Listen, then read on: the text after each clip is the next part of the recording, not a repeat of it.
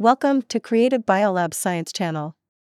As an experienced expert and reliable partner, Creative Biolabs is proficient in lipid based drug delivery and functional liposome development. With versatile methods, diverse products, superior quality, and fast turnaround, we are confident to provide optimum solutions tailored to boost your R&D projects. Dear friends in the audience, you are welcome to listen to our program on time every Saturday night. As our sharing guest, Dr. Smith came to our program today as promised. There is a lot of interesting knowledge waiting for us to explore. I believe everyone is looking forward to his arrival. Let's welcome Dr. Smith with warm applause. Would you say hello to our audience, Dr. Smith? Good evening, everyone. Good evening, Beth. It is great seeing you again. Thank you for your invitation. I'm very excited to be here. After a few weeks of popular science, I believe the audience has a lot of knowledge about liposomes.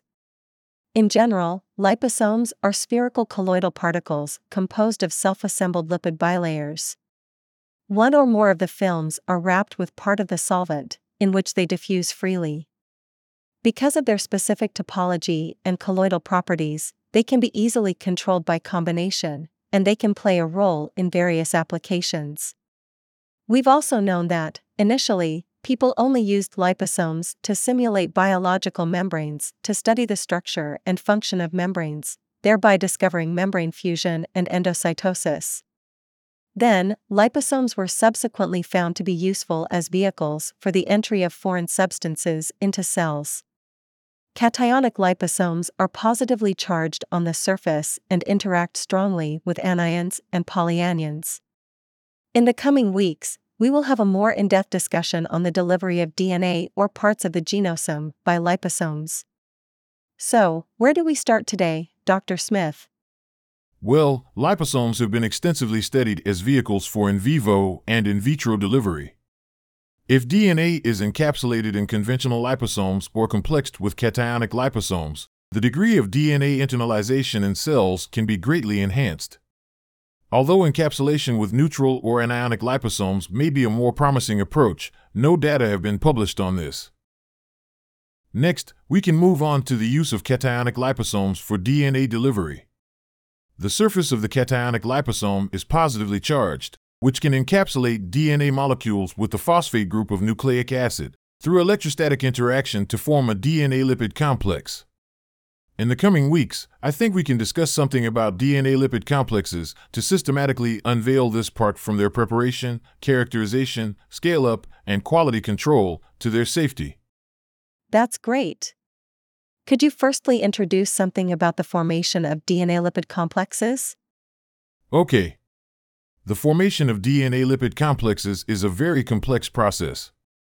It is affected by both thermodynamic and kinetic factors. We can start by discussing thermodynamic parameters, including charge ratio, concentration, ionic strength, pH, presence of impurities, and, to a lesser extent, temperature. So, how is the DNA lipid complex formed? At lower lipid concentrations, complexes are typically formed by pouring lipid and DNA solutions together and incubating for 3 to 15 minutes. Several papers report the separate addition of plasmids and liposomes to cell cultures. However, for in vivo applications, larger concentrations of colloidally suspended DNA are preferred, and different protocols are used. Complexes are usually prepared by rapidly mixing two colloidal solutions. Typically, researchers use an adjustable pipette to quickly infuse one solution into another, followed by several quick inhalation spray cycles. In many cases, the speed and the order of mixing are important to the properties of DNA lipid complex formation. If there are so many factors that affect the formation of DNA liposome complexes, it's easy to see differences during manipulation, right? It is typical for different operators to have large differences. In some cases, the slow addition of one concentrated solution to the other also produces small complexes. Hydration of dry lipids with DNA solutions usually produces a very heterogeneous population. Most are large genosomes that may be accompanied by sedimentation or flocculation, which are not suitable for systemic administration. In my opinion, these observations suggest that the interaction of DNA with liposomes is also clearly a kinetic phenomenon. Can this process be automated? Yes, to reduce operator dependence, automation is strongly recommended. The easiest way to do this is to mix one ingredient and quickly inject the other into the stirring solution, without dipping the needle into the stirring solution. This approach prevents slow interactions before injection. Also, it is best to use a fine needle with a cut end to prevent splashing. Will injection by human hands achieve good results as that of mechanical devices?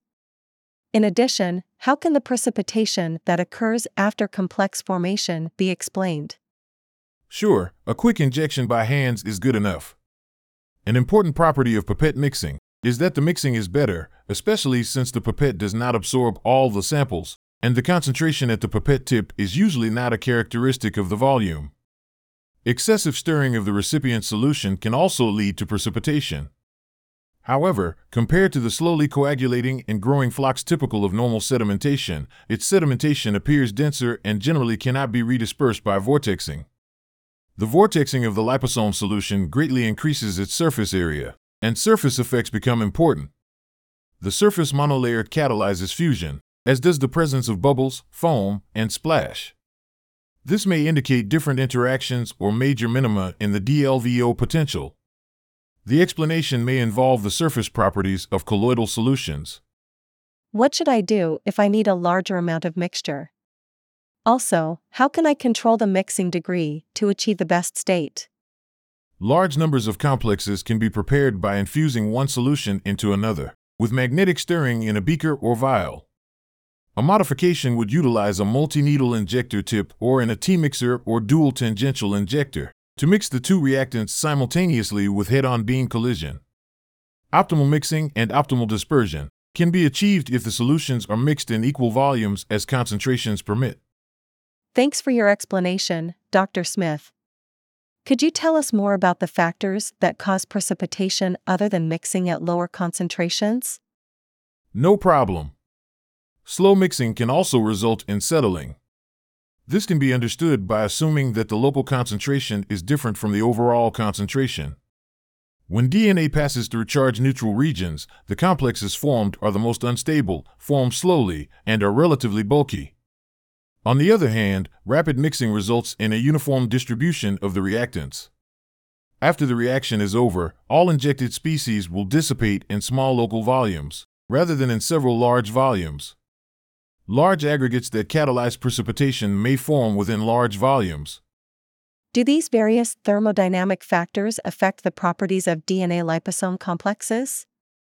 Yes, thermodynamic factors also affect the properties of the complex.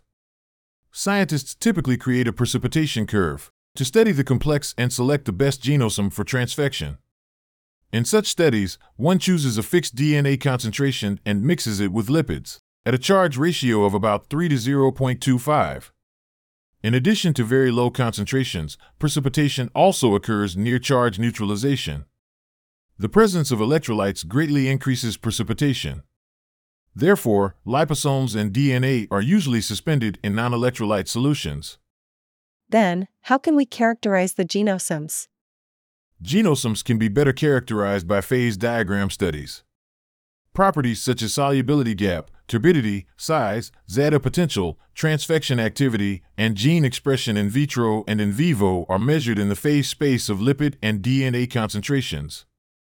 In addition, at higher lipid and DNA concentrations, there is significant phase separation or the formation of a viscous phase. This is a well known effect observed with pure lipids and pure DNA that form a liquid crystal phase at higher concentrations. Is there a connection between these characterization parameters? Absolutely. The solubility gap, as well as the properties of the soluble complexes, depends on the properties of the cationic and neutral lipids and the size of the liposomes. Previous data also showed that, at higher temperatures, the complexes are smaller and the turbidity is lower, which may indicate a non electrostatic contribution. In addition to obtaining data to characterize parameters, what contribution can phase diagram research bring? Phase diagrams can also be used to explain the importance of mixing order. Anionic complexes should be prepared by infusing liposomes into DNA. Instead, cationic liposomes should be prepared by injecting DNA into liposomes. In this way, the system does not pass through the precipitation area, at least not through a large precipitation area. The system may become unstable in precipitation areas. I see. I got another question about this. Does the difference in lipids cause phase diagram changes? You can say that. Different cationic and neutral lipids exhibit different phase diagrams. While the turbidity values may be similar, the width of the precipitation gap may vary widely. Generally, larger liposomes and longer DNA plasmids also increase the precipitation gap.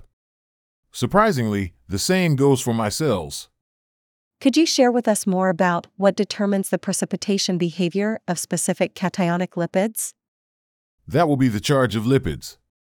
The solubilities between cationic lipids with different charge amounts show different behaviors.